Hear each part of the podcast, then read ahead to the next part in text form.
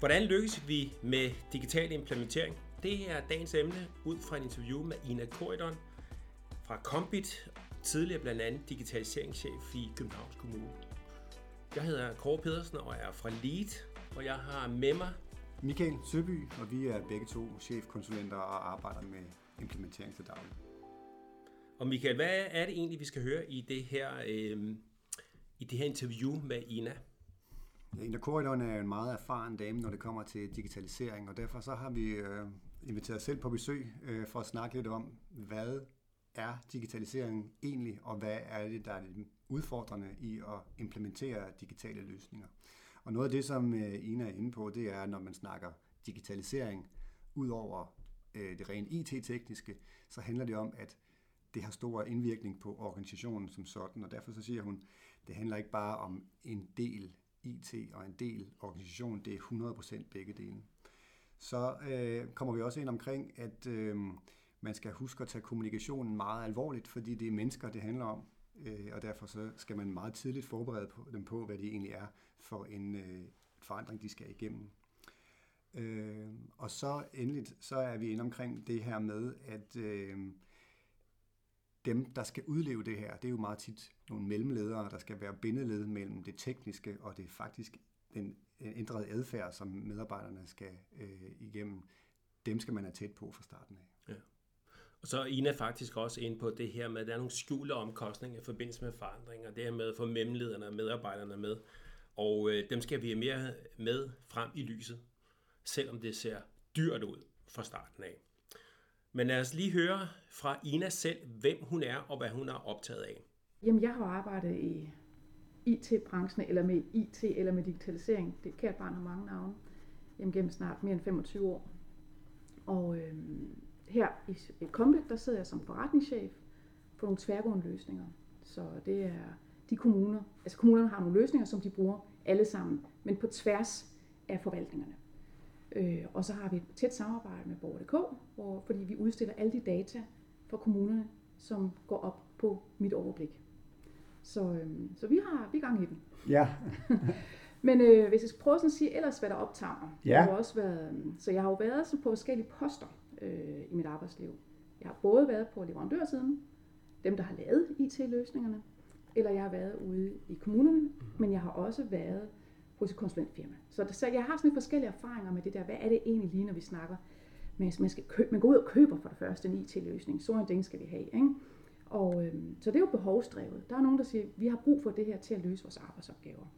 Eller når man så skal til at sige, okay, jamen det her det er jo noget nyt, jamen så skal vi i gang med at uddanne, og, eller hvad er det lige, det her skal løse, kan vi få løst nogle andre problemer samtidig med. Så det der med, at der hele tiden er forskellige vinkler og perspektiver ind.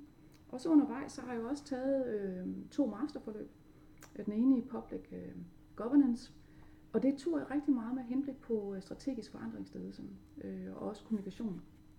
Det har sådan optaget mig det der af, altså, der er også en god gammel klassiker her, øh, Niklas Luhmann, som siger, at man kan dybest set ikke kommunikere. Det er umuligt at kommunikere. Så det der med at få det ind under huden og indse, okay, når jeg står der på talerstolen som chef og siger, eller typisk så har jeg været som diktateringschef, nu skal vi så det her, kære venner. Så ved jeg, at så er der nogen, der siger, øh, står hun og snakker russisk? eller hvad er det for et sprog? Hvad er det for nogle begreber, hun introducerer? Så det har jeg været optaget af. Øh, og så senest har jeg taget den her master i tilladelse på ITU, som lidt anderledes går ind sådan og siger, hvad er det egentlig for noget, vi har med at gøre? Så øh, den der gamle, jeg tror, saying, der var på et tidspunkt omkring, at når man implementerer IT-løsninger, så er det 20% IT og 80% organisation. Så er man bare nødt til at sige, nej, det er 100% begge dele. Og hvis man ikke har blik for det, så går det galt. Mm. Så anerkendelsen af, at på, på mange områder, så er man nødt til at lige stikke fingrene i jorden for at sige, hvor, hvad er det egentlig, det her det går ud på? Mm. Og så kommer alle de her metoder og ting, som man nu har lært undervejs. Ikke? Men ja, jeg har også slået mig undervejs.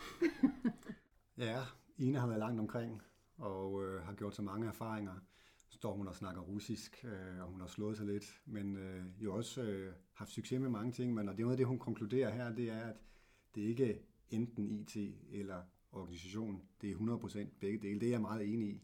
Det er nemt at sige, at øh, man skal have fokus på det IT-mæssige, og det er vi måske også lidt for gode til at have. Det er også nemt at sige, at øh, husk øh, det menneskelige, det, processerne og kommunikationen, men det er jo lige i, i midten af de ting, 100% IT, 100% organisation. Har du noget erfaring med det, Kåre, at stå og, og huske folk på det?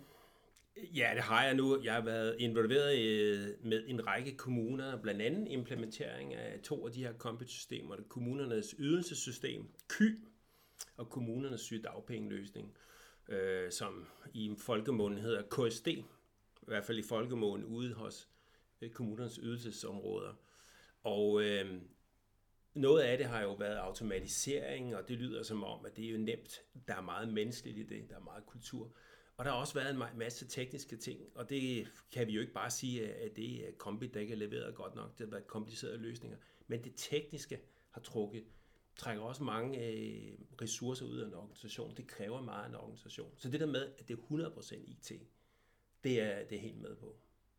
Ja, 100 procent begge dele, det er jo nemt nok for os at sidde og sige. Min erfaring er, at øh, det er jo netop forbindelsen mellem de to, som er det svære. Og derfor så ynder jeg også at sige, at øh, det, der tit er brug for i store digitaliseringsindsatser, det er også nogle forbindelsesofficerer, der netop kan danne bro øh, mellem dem, som er meget teknisk velbevandret, og dem, som har styr på det organisatoriske og det faglige i det, man laver i hverdagen. Og det er Ina jo også meget optaget af, og derfor så snakker hun også en del om øh, det her med øh, kommunikationen og imellem de forskellige dele af dem, der implementerer, og dem, der skal udsættes for implementeringen, og forståelsen af, hvilke forandringer øh, det er, de skal udsættes af. Det har vi øh, snakket lidt med hende om, og her kommer der en lidt længere bid, hvor hun gør sådan nogle fine betragtninger omkring det. Ja, altså jeg vil sige, noget, det, det første jeg brændte mig på, det var faktisk, altså jeg var meget tro, da jeg sad som digitaliseringschef oppe i Allerød Kommune. Øh, og der var kommet en ny lov, altså lovbekendtgørelse 103b, tror jeg den hed, at man skulle arbejde med åbne standarder, når man gik ud og indkøbte IT-løsninger der offentlige. Og nu kom så den her jurist op i mig, ikke? at så gør vi da selvfølgelig det. Øh, så er jeg jo lidt autoritetstro, ikke? når vi nu skal, skal det her, men også formålet med, at løsninger kan tale sammen. Og der stod vi så og skulle øh, implementere, og havde implementeret øh, en ny jobcenterløsning. Men der havde vi sikret os, at det var åbne standarder. Så øh, vi på det tidspunkt havde vi afskrevet Komt Opera, for det kunne jo ikke snakke sammen med noget som helst andet end Komt SA. Og så fandt vi ud af, okay, jamen, vi vil gerne lave integration til vores SDH-system. Så hver gang jobcenterområdet oprettede en sag, jamen, så var den sag også oprettet over i SDH-systemet. Sådan så vi kunne se sagerne på tværs af de forskellige fagområder, hvis man nu havde rettighed til det. Ikke? Og øh, jeg prøvede sådan lidt, der, der kunne jeg godt mærke, den her lille kommune, og jeg var ligesom bannerfører for noget, som ingen havde hørt om før, men de synes det lød meget smart. Øh, der kunne jeg godt mærke, at jeg kom til kort, fordi jeg, jeg havde ikke de der medarbejdere med, som de der begreber. Mm. Men da vi så begyndte at kigge ned i systemet og sige, prøv at det er det felt, vi snakker. Altså det er det, som du så kan få over i den anden løsning også. Så kunne de lige pludselig se det. Nå, så var de med på det. Så jeg, jeg tror, det der med, at, og det har vi jo så har jeg også arbejdet rigtig meget med lige siden. Du kan ikke indkøbe, implementere eller designe noget uddannelse, uden du har de medarbejdere med. Der er den der nøgleviden, altså ellers misser du. Så du er nødt til, at det kan godt være, at det der med, men nu snakker man meget omkring innovation, der skal man have forskellige profiler indover, for ellers skal man aldrig nogensinde øh, komme ud og innovere noget som helst. Men jeg tænker også, altså der er noget omkring, hvordan man skal have en reality check. Altså jeg har kun en begrænset mængde viden. Hvis den ikke bliver udfordret, så har jeg jo nogle blind spots. Så det her med, at man er nødt til at invitere ind, og det kan være svært i en driftsorganisation, men øh, det bliver ikke bedre. Så hvis du ikke har nogen med, som i dybden forstår, hov, når det er det her, vi sidder og arbejder med, og hvordan kan vi lave, altså kan man nærmest bygge en bro mellem de to ting, så, øh, så kommer det ikke til at virke. Og det skulle man bare tænke, det gjorde, skulle vi jo bare gøre hver gang. Altså det, ja. det lyder jo, øh, jeg er meget enig i den der ja. erfaring.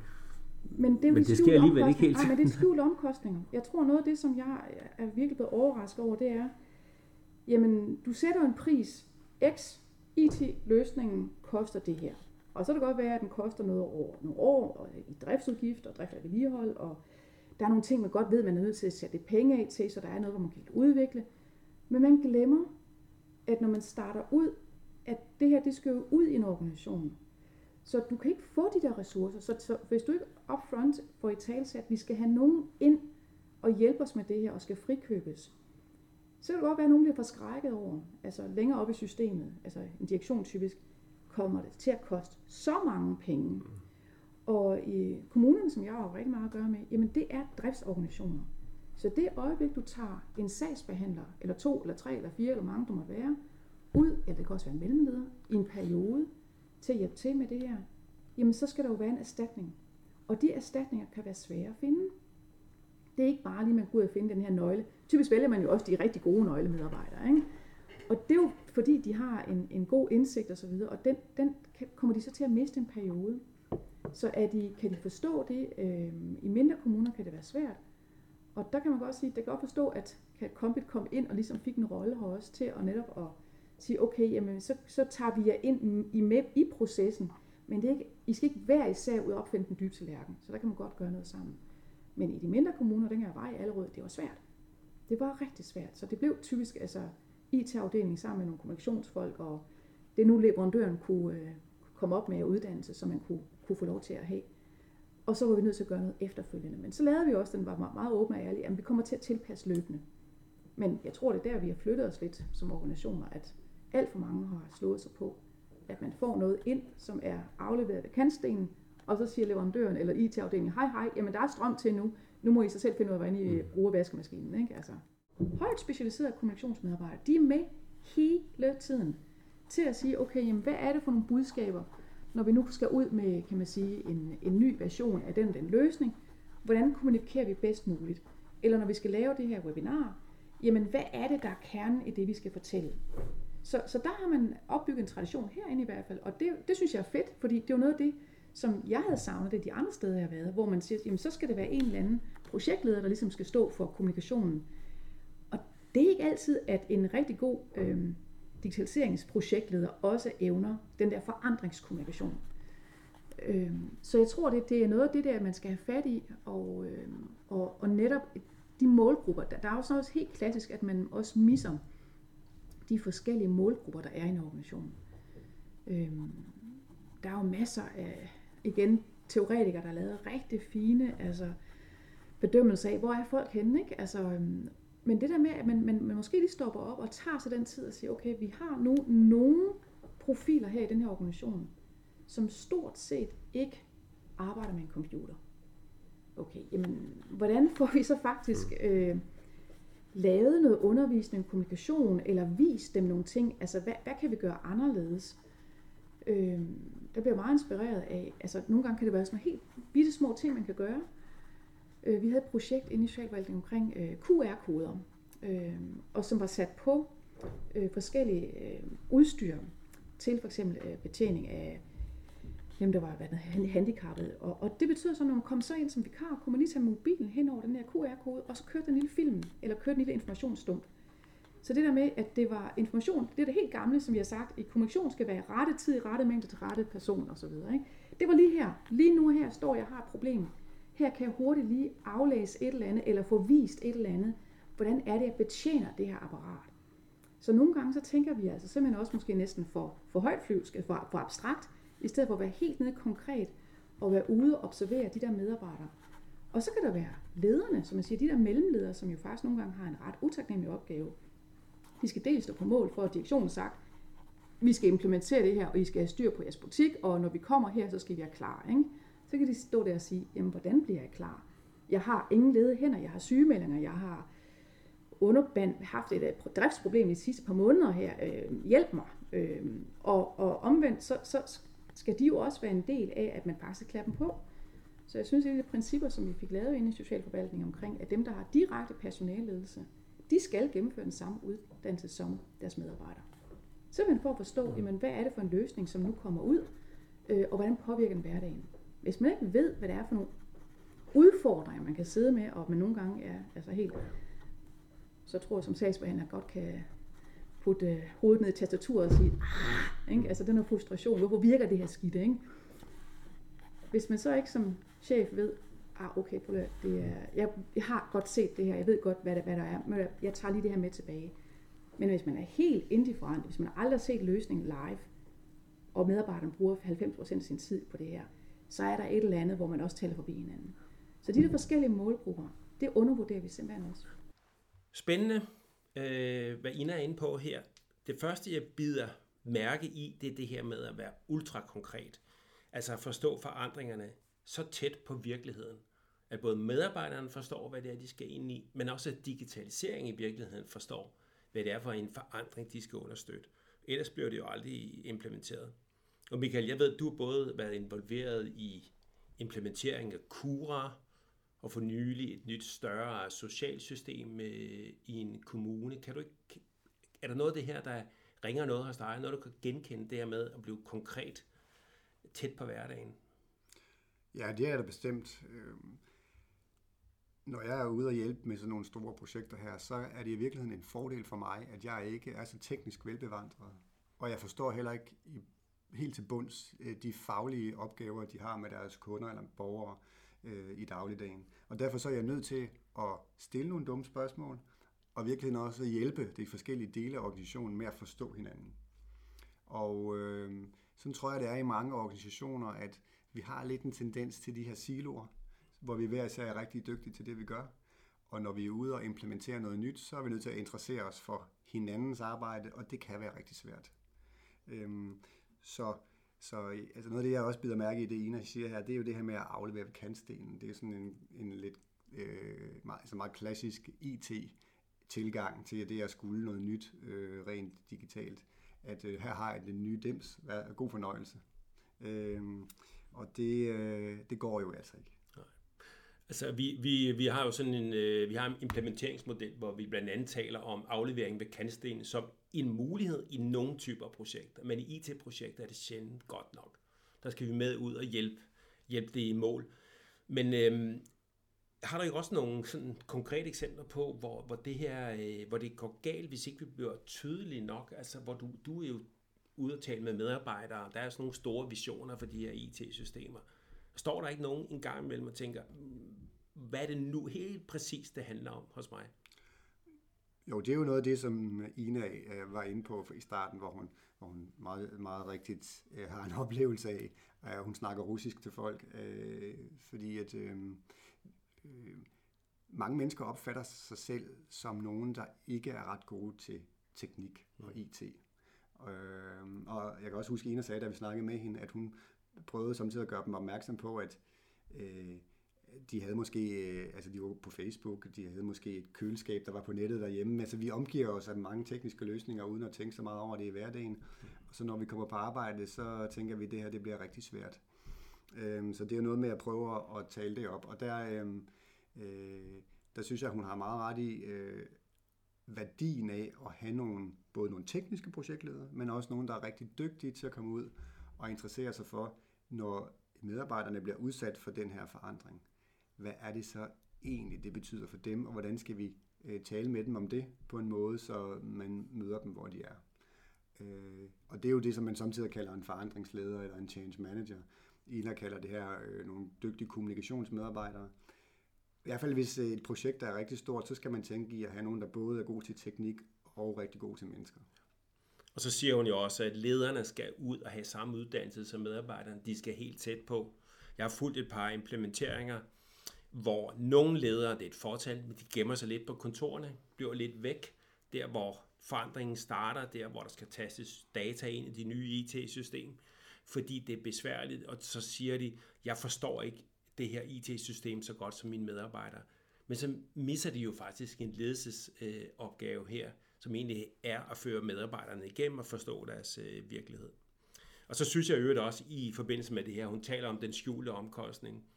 Der er både en skjult omkostning ved, at vi, som vi ikke altid får sagt fra starten, at det er en stor uddannelsesopgave, der er en stor forandringsopgave, det koster tid. Men der er også en skjult omkostning ved ikke at få folk til at være dygtige nok til det nye IT-system og bruge det rigtigt. For så ligger den jo bare skjult som ineffektivitet i hverdagen og frustrationer øh, og bøvl og hvad man nu ellers kalder det rundt omkring. Så det, det er også en væsentlig effekt af det her. Ja, der vil jo være en, øh, der er en pris ved at skulle noget nyt. Og det kan jo dels både være, at man er nødt til at frikøbe nogen, som kan hjælpe øh, fra, fra faglig side med at, at få gjort klart, når vi tager den her nye løsning i brug, hvad betyder det så faktisk for vores dagligdag. Øh, og så vil man jo opleve en nedgang i produktivitet, imens man øver sig på at blive god til det. Og det er, jo noget af det, som jeg ved, at Ina også er meget optaget af og har været det i, i, i sin job som, som digitaliseringschef og være ambassadør for den nedgang over for direktionen, øh, de steder, øh, man nu er, og sige, det her det kommer til at koste, det kommer også til at koste ud over den pris, vi giver for selve IT-indkøbet, fordi at øh, det er øh, sin sag at tage noget nyt i brug. Ja. Det er lidt ligesom at købe et gammelt hus, så tror man har sparet en masse penge ved ikke at vedligeholde det. Og sådan handler det altså også om IT. Men øh, vi skal tættere på. I det klip, vi lige har hørt, der hørte vi jo, jo også om ledere, der ikke kender IT-systemerne. I det næste klip skal vi høre om den kompetence, der ligger i at gennemføre en samtale online, hvad det egentlig kræver at kunne gøre sådan noget. Og det lyder jo umiddelbart nemt, men det er også en forandring, og der har Ina faktisk også nogle eksempler på. Jeg var også med til nogle af de første introduktion af, af videomøder. Øhm, og det der med, at, at man har en medarbejder, og så en, der, der er en borger, som måske har det rigtig svært. Jamen, hvem er det, der er støttepersoner? Hvad er det for nogle ting, man får sagt? Det, det viser jamen, det var da fint nok, vi havde etableret de der videomøder, og det var sådan 6-7 år siden. Men det var medarbejdere ikke var i stand til at kommunikere normalt med en borger i det, den setting. Der blev, det, jamen, der blev man virkelig myndighed og talte myndighedssproget. Og man kunne simpelthen, når man så det for sig, kunne man sige, hold nu op, man, nu kan vi godt forstå også normalt, hvorfor borgeren slår sig i mødet med det offentlige. Så der skulle vi tilbage og sige, at kære medarbejder, når du skal ind i det der rum, og du skal have et online møde med en, en, en person, der har det rigtig svært, øh, socialt udsat, jamen, så er du nødt til at tale på en helt anden måde. Du skal måske gentage nogle ting, øh, fordi når du ikke er inde fysisk i rummet, så kan du heller ikke måske lige tegne, eller vise papiret, eller gøre noget andet, som du plejer. Så du skal faktisk tale meget langsommere. Så der var masser af de der ting, hvor det gik op for os. Hold da op, mand. Det, hver gang, når vi introducerer ny teknologi, så er der noget, vi slet ikke er opmærksom på. Nu tror jeg også, vi alle sammen har fået rimelig, været rimelig træt af Teams-møder, ikke? Men altså, jeg ved ikke, hvordan I har det, men jeg kan ikke huske noget. Alle de møder, jeg var på Teams med, jeg kan ingenting huske. Halvandet års viden, der er gået tabt, ikke? fordi at jeg har ikke siddet i rummet. Når jeg sidder her med jer, så, så får vi noget andet. Vi kan lige dufte de her mm. boller, der sidder foran os. Ikke? Og hvad det vi, vi, vi får lige en joke omkring det apparatur, der står og sådan noget. Det får man ikke, når man er, kan man sige, helt digital. Altså, i de der møder. Ikke? Så der er noget omkring det der med, hvordan er det lige, at vi, vi faktisk også nogle gange mærker tingene. Vi lærer jo forskelligt. Altså jeg synes, at du er inde på, at det, du snakker også om i starten om det konkrete, det er sproget, det er det, de her detaljer. Der er noget ja. subtilt ja. ved teknologi og forandringer, ja. som vi skal begribe ja. i processen ja. og fange og gøre noget ved. Kan man godt sige det? Ja, ja, det vil få lægge og, og, og jeg ord i munden på dig. Jeg også næsten sige ja. taktilt. Og taktilt, ja. Det kan også være, altså, jamen, ja, ja. Det kan også, jamen, det kan ja. også være helt jamen, taktilt. Altså, yes. altså hvis du som øh, hjemmehjælper, de har jo haft, i årvis har de jo haft et eller andet device, de er gået ud med, og så har de haft deres rute og så videre, og nu kan man så swipe, og der kan være alt muligt. Men det vilde er jo, at når man kører undersøgelser på det her område i forhold til, hvor gode er de faktisk til at læse, skrive og forstå, altså, altså læse skrivefærdigheder, så 40% af dem er jo funktionelle analfabeter. Så står man altså i en situation, hvor, jamen, hvad er det så, de, de udfylder? Hvad er det, de får klikket af? er løsningen rent faktisk, altså når de kigger ned på det her, designet til, at det kan håndtere nogle mennesker, som er brug for nærmest piktogrammer i stedet for. Eller måske, at de, apropos nu siger du selv det med tale til tekst, kunne de tale et journalnotat ind, i stedet for, at de skal, det som vi fandt ud af nogle steder, jamen fordi de ikke er så gode, når de så kommer tilbage til kontoret til, til computeren, så har de fundet ud af med musen, hvordan de kan kopiere tidligere kollegas tekst på journalnotatet. Så laver de copy-paste, fordi de kan jo ikke selv finde noget at skrive. Altså det er jo forfærdeligt. Altså, men, så, så vi, vi glemmer, at der er nogle ting her ved, men vi faktisk måske var meget tæt på processen, og de mennesker, der skal arbejde med nogle ting. Især nu her, når vi ved på det kommunale område, at velfærdsområdet er ekstremt udfordret. Øhm, så der kunne jo godt være nogle, nogle varianter her, som man siger, okay, i den her situation, der, der skal man så træne dem i. Det er bare de her tre.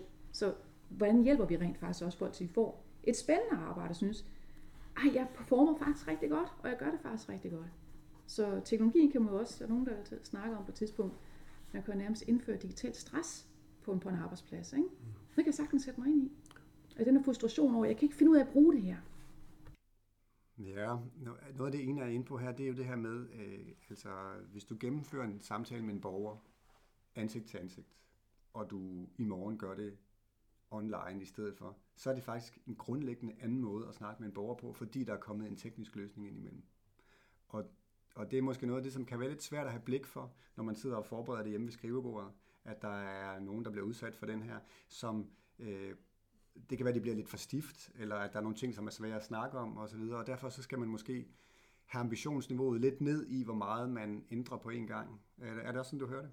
Ja, det er det, og øh, jeg, jeg kender jo også andre eksempler, hvor sygeplejersker laver hjemmebesøg online med, med borgere, hvor det, hvor der viser sig nogle, nogle øh, heldige forandringer i samtalen, som borgeren faktisk godt kunne lide. Hvor eksemplet her måske er, at der var noget, der blev for svært. Så det kan også være lidt uforudsigeligt, hvordan virker den her teknologi i virkeligheden? Hvilken forandring indebærer den?